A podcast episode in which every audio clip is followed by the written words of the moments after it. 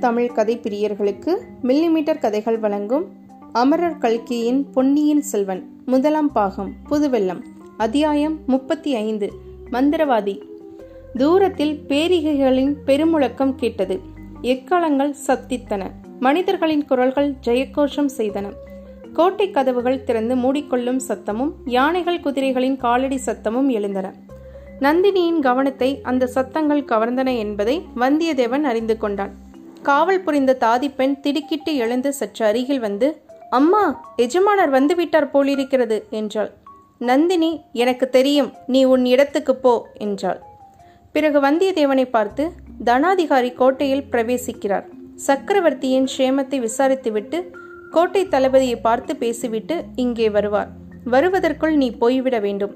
ஆழ்வார்க்கடியார் கூறிய செய்தி என்ன? என்று வினவினார் அம்மணி அந்த வீர வைஷ்ணவ சிகாமணி தங்களை அவருடைய சகோதரி என்று சொல்லிக்கொண்டார் அது உண்மைதானா? என்று வல்லவரையன் கேட்டான்.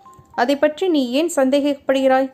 பச்சை கிளியும் கடுவன் குரங்கும் ஒரு தாயின் குழந்தைகள் என்றால் எதில்? நம்ப முடியுமா என்ன? நந்தினி சிரித்துவிட்டு ஒரு விதத்தில் அவர் சொன்னது உண்மைதான். நாங்கள் ஒரே வீட்டில் ஒரே குடும்பத்தில் வளர்ந்தோம். உடன் பிறந்த தங்கையைப் போலவே என்னிடம் பிரியம் வைத்திருந்தார். பாவம் அவருக்கு பெரும் ஏமாற்றம் அளித்து விட்டேன் அப்படியானால் சரி. ஆழ்வார்க்கடியார் தங்களுக்கு சொல்லி அனுப்பிய செய்தி கிருஷ்ண பகவான் தங்களுக்காக காத்து கொண்டிருக்கிறார் என்பதுதான். தாங்கள் கண்ணனை மறந்து கொள்ளும் கல்யாண காட்சியை பார்க்க வீர வைஷ்ணவ பக்த கொடிகளும் காத்து கொண்டிருக்கிறார்களாம். நந்தினி ஒரு பெருமூச்சு விட்டாள்.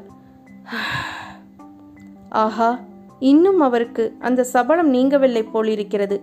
நீ அவரை பார்த்தால் எனக்காக இதை சொல்லிவிடு. என்னை அடியோடு மறந்துவிடச் சொல்லு.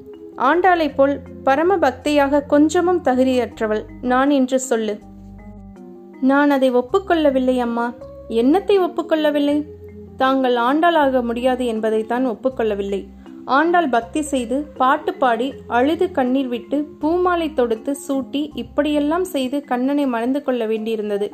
ஆனால் தங்களுக்கு அத்தகைய கஷ்டமே தேவையில்லை.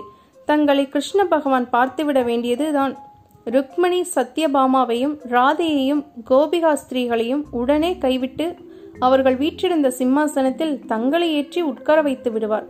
ஐயா நீர் முகஸ்துதி செய்வதில் சமர்த்தராய் இருக்கிறீர் அது எனக்கு பிடிப்பதே இல்லை. அம்மணி முகஸ்துதி என்றால் என்னவோ? முகத்துக்கு நேரே ஒருவரை புகழ்வதுதான். அப்படியானால் சற்றே நீங்கள் திரும்பி முதுகை கட்டிக்கொண்டு உட்காருங்கள். எதற்காக? முகத்தை பார்க்காமல் முதுகை பார்த்து கொண்டு புகழ்ச்சி கூறுவதற்காகத்தான். அதில் ஒன்றும் தவறில்லை அல்லவா? நீர் பேச்சில் மிக கெட்டிக்காரராய் இருக்கிறீர். இப்போது தாங்கள் அல்லவா முகஸ்துதி செய்கிறீர்கள்? நீரும் உமது முகத்தை திருப்பிக் கொண்டு முதுகை காட்டுவதுதானே? மகாராணி போர்க்களத்தில் ஆகட்டும் பெண்மணிகளிடமாகட்டும் நான் முதுகு காட்டுவது எப்போதும் கிடையாது. தாங்கள் தாராளமாய் என்னை முகஸ்துதி செய்யலாம். இதை கேட்டுவிட்டு நந்தினி களீர் என்று சிரித்தாள். நீர் மந்திரவாதிதான் சந்தேகமில்லை. நான் இம்மாதிரி வாய்விட்டு சிரித்து வெகு காலம் ஆயிற்று என்று சொன்னாள். ஆனால் அம்மணி தங்களை சிரிக்க பண்ணுவது வெகு அபாயம். தடாகத்தில் தாமரை சிரித்து மகிழ்ந்தது. தேன் வண்டு மயங்கி விழுந்தது என்றான் வந்தியத்தேவன். நீ மந்திரவாதி மட்டுமல்ல கவியும் போலிருக்கிறதே. நான் முகஸ்துதிக்கும் அஞ்ச மாட்டேன் வசுவுக்கும் கலங்க மாட்டேன் உம்மை யார் வைத்தது? சற்று முன் என்னை கவி என்றீர்களே. அப்படியென்றால் நான் சிறுவனாயிருந்தபோது என்னை சிலர் குரங்கு மூஞ்சி என்று சொல்வதுண்டு. வெகு நாளைக்கு பிறகு இன்றைக்குத்தான் தங்களுடைய பவள செவ்வாயினால் அந்த கேட்டேன். உண்மையார் குரங்கு மூஞ்சி என்றார்கள். யார் அப்படிப்பட்ட புத்திசாலிகள்? அவர்களில் யாரும் இப்போது உயிரோடு இல்லை உம்மை நான் அவ்விதம் சொல்லவில்லை. கவி பாட கூறியவர் போலிருக்கிறதே என்று சொன்னேன். கொஞ்சம் கவியும் பாடுவேன். ஆனால் பகைவர்களுக்கு முன்னால் தான் பாடுவேன். வில்லம்பினால் சாகாதவர்கள் சொல்லம்பினால் சாகட்டும் என்று. ஐயா கவிராஜ வீரசிங்கமே உம்முடைய பெயர் என்னவென்று இன்னமும் சொல்லவில்லையே. என் சொந்த பெயர் வந்தியத்தேவன் பட்ட பெயர் வல்லவரையன். அரச குலத்தினரா? பழைய புகழ்பெற்ற வானாதிராஜர் குலத்தில் வந்தவன். இப்போது உங்கள் ராஜ்யம்? மேலே ஆகாசம் கீழே பூமி. இப்போது நான் சகல பூமண்டலத்துக்கும் ஏக சக்கராதிபதி. நந்தினி சிறிது நேரம் வல்லவரையனை ஏறத்தாழ பார்த்து கொண்டிருந்தாள். அப்படி ஒன்றும் நடக்காத காரியமில்லை. உம்முடைய பூர்வீக ராஜ்யத்தை நீ திரும்பவும் பெறலாம். அது எப்படி சத்தியம்? புலியின் வயிற்றுக்குள்ளே போனது திரும்பவும் வருமா? சோழ சாம்ராஜ்யத்தில் சேர்ந்த அரசு திரும்ப கிடைக்குமா? கிடைக்கும்படி செய்ய என்னால் முடியும். அம்மணி வேண்டாம். ராஜ்யம் ஆளும் ஆசை எனக்கு எப்போதும் கிடையாது. கொஞ்சம் இருந்ததும் இன்றைக்கு சுந்தர சோழ சக்கரவர்த்தியை பார்த்த பிறகு அடியோடு போய்விட்டது. இம்மாதிரி பிறர் கையை எதிர்பார்த்து சக்கரவர்த்தியாய் இருப்பதைக் காட்டிலும் மறுநாள் உணவு எங்கே கிடைக்கும் என்று தெரியாத சுதந்திர மனிதனாய் இருப்பதே மேல். என்னுடைய கருத்தும் அதுதான் என்றாள் நந்தினி. பிறகு ஏதோ மறந்து போன விஷயத்தை ஞாபகப்படுத்தி கொண்டவள் போல் சின்ன பழுவேட்டரையரின் ஆட்கள் உம்மை எதற்காக தேடுகிறார்கள் என்று கேட்டாள். தங்களுடைய தாதி பெண்ணைப் போல் அவருக்கும் என் பேரில் சந்தேகம் உண்டாகிவிட்டது. என்ன சந்தேகம்? பனைலட்சணை உள்ள மோதி முத்திரை மோதிரம் என்னிடம் எப்படி வந்தது என்று. நந்தினியின் முகத்தில் பயத்தின் சிறிய சாயல் தென்பட்டது. மோதிரம் எங்கே? என்று திடுக்கிட்ட குரலில் கேட்டாள். இதோ இருக்கிறது அம்மணி லேசில் அதை போக்கடித்து விடுவேனா? என்று கூறிக்கொண்டே மோதிரத்தை எடுத்து காட்டினான். இது உம்மிடம் இருப்பது அவருக்கு எப்படி தெரிந்தது? என்று நந்தினி கேட்டாள். சுந்தர சோழ சக்கரவர்த்தியை பார்க்க வேண்டும் என்ற ஆசை என் மனதில் நெடுநாளாக இருந்தது. அதற்கு இந்த முத்திரை மோதிரத்தை உபயோகப்படுத்திக் கொண்டேன். பார்த்து முடிந்த பிறகு இந்த மோதிரம் என்னிடம் எப்படி வந்தது என்று கோட்டை தளபதி கேட்டார்.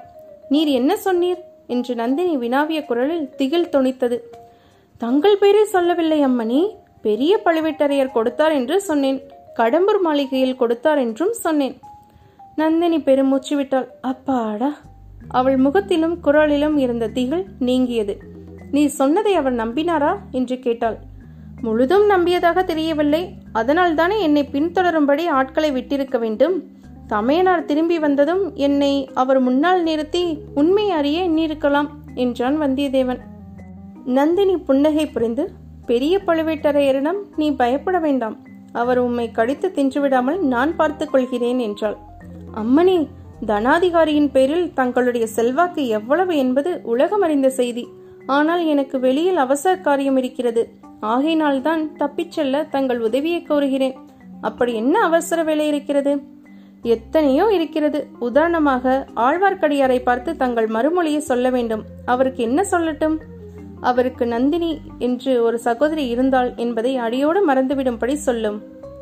சொல்லிவிடலாம் ஆனால் நடக்கிற காரியமில்லை. எது? தங்களை மறப்பதுதான். இரண்டு தடவை தற்செயலாக பார்த்த என்னாலேயே தங்களை மறக்க முடியாது போலிருக்கிறதே. வாழ்நாளெல்லாம் தங்களோடு இருந்தவரால் எப்படி மறக்க முடியும்? நந்தினியின் முகத்தில் வெற்றி பெருமிதத்தின் சாயல் பரிணமித்தது. அவளுடைய வேல்விழிகள் வந்தியத்தேவனுடைய நெஞ்சை ஊடுருவின போல் நோக்கின. சக்கரவர்த்தியை பார்ப்பதற்கு நீர் ஏன் அவ்வளவு ஆவல் கொண்டிருந்தீர்? என்று கேட்டாள். உலக பிரசித்தி பெற்ற அந்த சுந்தர புருஷரை பார்க்க நான் விரும்பியதில் வியப்பு என்ன? உலகத்தில் வீர மன்னர்கள் தங்கள் வீரமும் பெருஷமும் பெருக வேண்டும் என்றும் ராஜ்யமும் கீர்த்தியும் விஸ்தரிக்க வேண்டும் என்றும் விரும்புவார்கள். அவ்விதமே பிரஜைகளை பிரார்த்தனை செய்யும்படியும் சொல்வார்கள். ஆனால் நம்முடைய சக்கரவர்த்தியை பற்றி புத்த பிஷுக்களின் மடங்களில் என்ன பிரார்த்தனை செய்கிறார்கள்? சுந்தர சோழர் வன்மையும் வனப்பும் திண்மையும் உலகில் சிறந்து வாழ்க்கெனவே என்று பிரார்த்தனை செலுத்துகிறார்கள். இத்தகைய கலியுக மன்மதனை பார்க்க வேண்டும் என்று எனக்கு வெகு நாளாக ஆசையாய் இருந்தது ஆமாம் சக்கரவர்த்திக்கு தம்முடைய அழகை பற்றி ரொம்ப பெருமைதான். அவருடைய செல்வகுமாரிக்கு அதை விட அதிக கர்வம். குமாரியா யாரை சொல்லுகிறீர்கள்? பழையாறையிலே இருக்கிறாளே ஒரு அகம்பாவம் பிடித்த கருவி. அந்த இளைய பிராட்டி குந்தவை தேவியை தான் சொல்லுகிறேன். வந்தியத்தேவா நீ அதிர்ஷ்டக்காரன். நீ தேடிக்கொண்டிருந்த உபாயம் இதோ உன் முன்னால் தானே வந்து நிற்கிறது. அதை நன்கு உபயோகப்படுத்திக்கொள் இவ்வாறு வல்லவரையன் தனக்குத்தானே சொல்லிக் கொண்டான். இத்தனை நேரமும் ஒய்யாரமாக படுக்கையில் சாய்ந்து படுத்திருந்த நந்தினி திடீரென்று எழுந்து நிமிர்ந்து உட்கார்ந்தாள். ஐயா நான் ஒன்று சொல்லுகிறேன். அதை ஒப்புக்கொள்வீரா? என்று கேட்டாள். சொல்லுங்கள் அம்மணி. நீரும் நானும் ஓர் உடன்படிக்கை செய்து கொள்ளலாம். நீர் எனக்கு உதவி செய்ய வேண்டியது. நான் உமக்கு உதவி செய்ய வேண்டியது என்று சொல்கிறேன் அம்மனே தாங்கள் சோழ மகாராஜ்யத்தில் சர்வ சக்தி வாய்ந்த தனாதிகாரியின் ராணி நினைத்ததை நினைத்தபடி சாதிக்கக்கூடிய சக்தி வாய்ந்தவர். நானோ ஒருவித செல்வாக்கும் இல்லாதவன். தங்களுக்கு நான் எந்த விதத்தில் உதவி செய்ய முடியும்? என்றான். அவன் உள்ளத்திலிருந்து பேசுகிறானா உதட்டிலிருந்து பேசுகிறானா என்று தெரிந்து கொள்ள விரும்பிய நந்தினி தன் கூறிய வெளிகளை அவன் மீது செலுத்தினாள். வந்தியத்தேவன் அதற்கு சிறிதும் கலங்காமல் நின்றான். எனக்கு அந்தரங்கமான பணியாள் ஒருவர் தேவை இருக்கிறது. அந்த அரண்மனையில் உமக்கு வேலை வாங்கி கொடுத்தால் ஒப்புக்கொள்வீரா? என்று கேட்டாள். இதே மாதிரி சேவையை இன்னொரு மாதரசிக்கு செய்வதாக ஏற்கனவே ஒப்புக்கொண்டு விட்டேன். அவள் வேண்டாம் என்று நிராகரித்தால் தங்களிடம் வருகிறேன். அது யார்? அவள் யார்? என்னோடு போட்டிக்கு வருகிறவள்? சற்று முன் மிக பிரியத்தோடு பேசினீர்களே அந்த இளைய பிராட்டி குந்தவை தேவிதான். பொய் பொய் அப்படி ஒரு நாளும் இருக்க முடியாது. என்னை வேடிக்கை செய்ய பார்க்கிறீர். மகாராணி இந்த ஓலையை ஏற்கனவே பல திருடி பார்த்து விட்டார்கள். ஆகையால் தாங்களும் இதை பார்ப்பதினால் மோசம் ஒன்றும் வந்துவிடாது. என்று சொல்லிக்கொண்டே வந்தியத்தேவன் ஆதித்த கரிகாலர் குந்தவைக்கு கொடுத்த ஓலையை எடுத்து நீட்டினான்.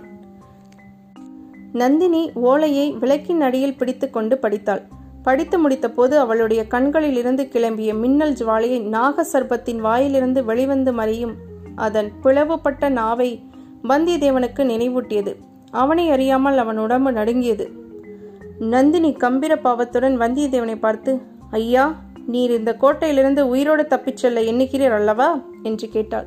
ஆமாம்மா அதற்குத்தான் தங்கள் உதவியை நாடி வந்தேன். ஒரு நிபந்தனையின் பேரில் தான் உம்மை தப்பித்து விட நான் உதவி செய்யலாகாம். நிபந்தனையை சொல்லுங்கள். இந்த ஓலைக்கு குந்தவை என்ன மறு ஓலை கொடுக்கிறாளோ அதை மறுபடியும் என்னிடம் கொண்டு வந்து காட்ட வேண்டும். சம்மதமா? மிக அபாயமான நிபந்தனை போடுகிறீர்கள். அபாயத்துக்கு அஞ்சாதவர் என்று சற்று முன்னால் பெருமையடித்துக் கொண்டீரே. அபாயத்துக்கு துணிவது என்றால் அதற்கு தகுந்த பரிசு கிட்ட வேண்டும் அல்லவா பரிசா? பரிசா வேண்டும். நீர் கனவிலும் அடைய கருதாத பரிசு உமக்கு கிடைக்கும். சோழ சாம்ராஜ்யத்தில் இன்று சர்வ சக்தி வாய்ந்தவராய் வழங்கும் பெரிய பழுவேட்டரையர் எந்த பரிசுக்காக வருஷக்கணக்காக தவம் கிடைக்கிறாரோ அத்தகைய பரிசு உமக்கு கிடைக்கும் என்று கூறி நந்தினி வந்தியத்தேவன் பேரில் மறுபடியும் மோகனாஸ்திரத்தை தூவினாள். பாவம். வல்லவரையனுடைய தலை சுழன்றது. நெஞ்சே தைரியத்தை கடைபிடி அறிவை இழந்து விடாதே என்று தனக்குள் சொல்லிக் கொண்டான். அச்சமயம் அவனுக்கு துணை செய்ய வந்ததைப் போல். அருகில் உள்ள தோட்டத்திலிருந்து ஆந்தையின் கடூரமான குரல் கேட்டது. ஒரு தடவை இரண்டு தடவை மூன்று தடவை கேட்டது. வந்தியத்தேவனுடைய உடம்பு சிலித்தது நந்தினி தோட்டத்தில் ஆந்தை குரல் வந்த இடத்தை நோக்கி நிஜ மந்திரவாதியே வந்துவிட்டான் என்றாள். பிறகு வந்தியத்தேவனை பார்த்து அவன் எனக்கு இனி தேவையில்லை. ஆனாலும் இரண்டு வார்த்தை அவனிடம் சொல்லி அனுப்புகிறேன். ஒருவேளை உம்மை தப்பித்து விடுவதற்குள் அவன் உபயோகமாய் இருக்கலாம். சற்று நேரம் நீர் அதோ அந்த பக்கம் போய் இருட்டில் மறைந்து நில்லும் என்று முன்னம் அவளுடைய தாதிப்பெண் போன திசைக்கு நேர் எதிர் திசையை காட்டினாள். இத்துடன் அத்தியாயம் முப்பத்தி ஐந்து முடிவடைந்தது. மீண்டும் அத்தியாயம் முப்பத்தி ஆறில் சந்திப்போம். இந்த பதிவு உங்களுக்கு பிடிச்சிருந்தா லைக் பண்ணுங்க கமெண்ட் பண்ணுங்க ஷேர் பண்ணுங்க. மறக்காம நம்ம மில்லிமீட்டர் கதைகள் சேனலை சப்ஸ்கிரைப் பண்ணுங்க. நன்றி.